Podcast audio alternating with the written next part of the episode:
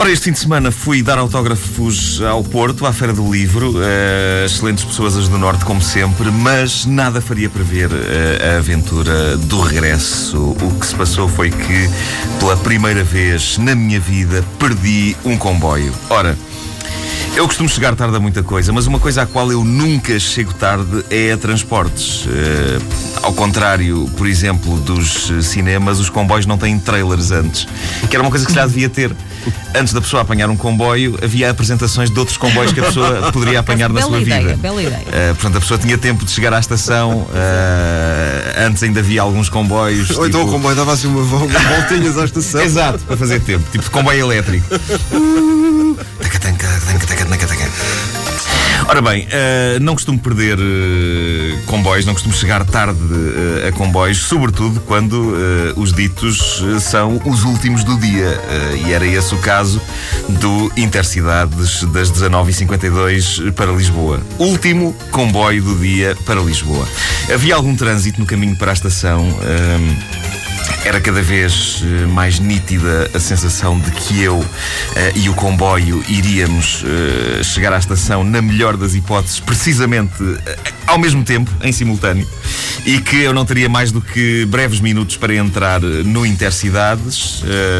infelizmente, apanhei uh, algum trânsito, apanhámos algum trânsito pelo caminho, sobretudo uh, um estopor de um careca, de um velho, que ao perceber que nós estávamos com pressa, uh, ele começou a, a, a, a chatear e tipo, ah é? Como, dizia, o Botas, como dizia o Botas ali fora, se ele, se ele tivesse metido a cabeça de fora do carro e tivesse dito estás com pressa, vais apanhar o comboio, eu teria dito vou!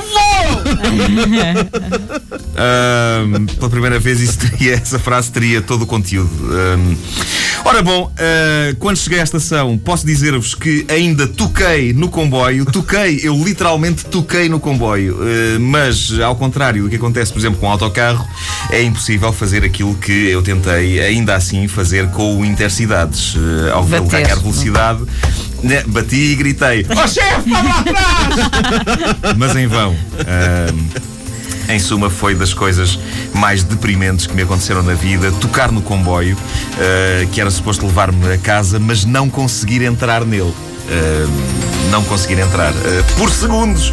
Por segundos, senhoras e senhores, segundos. Sendo que estamos a falar, recordo, do último comboio do dia. Uh, como aliás a senhora da bilheteira da estação me disse com um largo sorriso no rosto. Eu perguntei-lhe qual é o próximo comboio que eu uh, posso apanhar para Lisboa? E diz ela a rir: Hoje não há mais nenhum, agora só amanhã de manhã.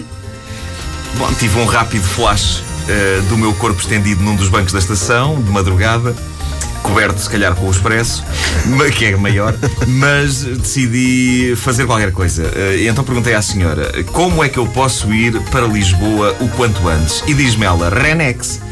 E a minha primeira tendência é responder-lhe: Minha senhora, eu não lhe disse que estava com o nariz entupido. Uh, Perguntei-lhe como é que eu posso ir para Lisboa o quanto antes, mas contive-me porque, apesar de Renex ser claramente um nome adequado a um produto para desentupir o nariz, eu tinha a ideia de já ter ouvido essa palavra associada a outra coisa: caminhonetes. Uh, a única maneira de eu voltar a Lisboa era numa caminhoneta. E a minha primeira reação foi: Eu? Uma estrela da rádio numa caminhonete? Nem pensar, o que eu vou fazer é. E depois percebi que a única coisa que eu poderia fazer era passar a noite estendida num dos bancos da estação com o Jornal Expresso em cima, à espera do primeiro alfa pendular da manhã. O tipo de coisa que uma estrela da rádio passa a vida a fazer. Oh, portanto, enfiei-me na caminhonete. Enfiei-me na caminhonete. Éramos não mais que uh, uma meia dúzia de passageiros, uh, sem dúvida que o destaque uh, ia para uma senhora aí na casa dos 60 e poucos anos que, assim que entrou na caminhonete, informou-nos, aos outros cinco passageiros, do seguinte: Já só lá chegamos amanhã. E eu pensei, pois, eu não era suposto. Eu era suposto chegar lá às 10 e pouco da noite a duas horas ainda de amanhã, mas agora não. Agora, agora que estou na caminhonete, sim, como a senhora diz, já só lá chegamos amanhã. E não satisfeita, e como ninguém lhe respondeu nada, a senhora repetiu: amanhã, já só lá chegamos amanhã. E ela dizia isto com gosto. Por ela, até podíamos chegar a Lisboa depois da manhã. Quanto mais demorasse, mais feliz ela estava. E como se não bastasse ter dito mais cinco vezes que só chegávamos a Lisboa uh, amanhã, ainda explicou a toda a gente. E este foi a, a, a grande, o grande momento, sem dúvida, da viagem, que é quando ela diz: Já lá chegamos depois da meia-noite e, portanto, depois da meia-noite já é amanhã. Disse ela. E a partir desse momento eu achei que devia pôr os headphones do iPod na cabeça. até perceber que os lábios da senhora tinham deixado de mexer. Eu penso que uh, enquanto eu ouvia bem alto, bem alto, uma das últimas músicas dos LCD Sound System, ela ainda explicou cinco vezes o conceito de meia-noite enquanto ponto do dia que separa o hoje e o amanhã. Ora bem, a bateria do meu iPod pifa.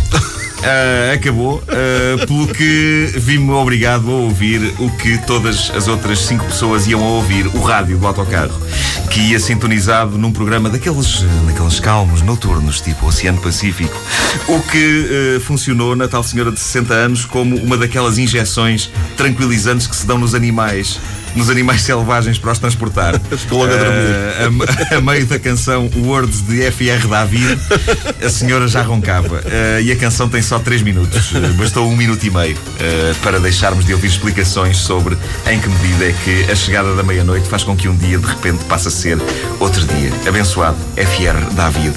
Bom, o resto da viagem, tirando o facto de ter demorado 4 horas, que me pareceram 27, foi bastante bom.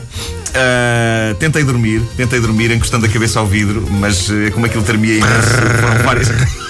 Saltam aos Tive a sensação que, que, os dentes me iam cair todos. Tudo, tudo quanto era osso na minha cabeça abanava. Uh, portanto, não foi boa ideia encostar a cabeça ao vidro. Mas pude desbrafar um pouco as prendas que me tinham dado eh, na sessão de autógrafos. Eh, houve, houve, um grupo de ouvintes que se reúne na sala de chat do meu site. Eh, tenho que falar deles. São eles o Silva, a Kate, isto não são os nomes a sério deles, atenção. É. A Patrícia, ok, a Patrícia talvez seja o nome a sério dela, mas ela é, escreve com três Is. Uh, e a Mary deram-me, entre outras coisas, uma caixa de cotonetes. Eu já aqui falei algumas vezes do quanto eu gosto de usar cotonetes. Sou um utilizador até de duas em simultâneo, o que é espetacular. E eles fizeram uma caixa com um rótulo próprio, cotonetes Markles, com estética Johnson's.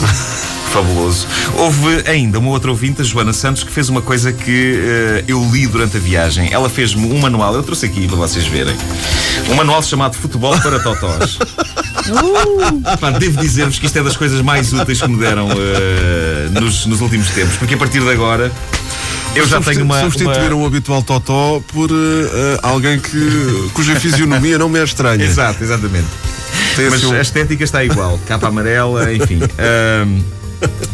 que é que se passa? A partir de agora eu já tenho aí, tenho aí uma, uma vasta coleção de frases uh, genéricas sobre futebol que posso usar em conversas com taxistas e isso é maravilhoso.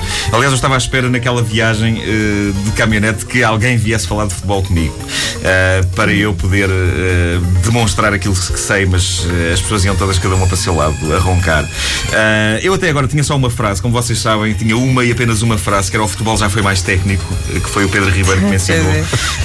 e de facto esta frase já funcionou várias vezes, mas eu precisava de mais, às tantas torna-se um bocado limitado, não é? E este livro que a Joana fez, fez, literalmente fez, desde escrever em encadernar, tem algumas frases essenciais. Por exemplo, uh, sempre que lhe falarem em nomes antigos e lhe derem sinais de idolatrarem o jogador de quem falam, por exemplo, se o taxista disser no tempo do Madger é que era, lembra-se do velho Madger, diga pura e simplesmente essa grande lenda. Funciona. Sim, Acho sim. funciona. Quando lhe falarem de uma, uma e qualquer equipa que perca um jogo, por exemplo, se lhe disserem então o Benfica lá perdeu, diga com alguma mágoa. Teve um jogo infeliz. Espetacular. Agora vem a minha favorita. Quando lhe falarem de uma e qualquer equipa que ganha um jogo, diga marcaram mais golos e de golos se faz o futebol. Eu anseio, anseio por dizer isto. Anseio. Só tenho pena que o Zé não esteja de férias, porque eu, uh, com este guia, assim que ele voltar a fazer a linha avançada, eu vou estar constantemente a dizer coisas.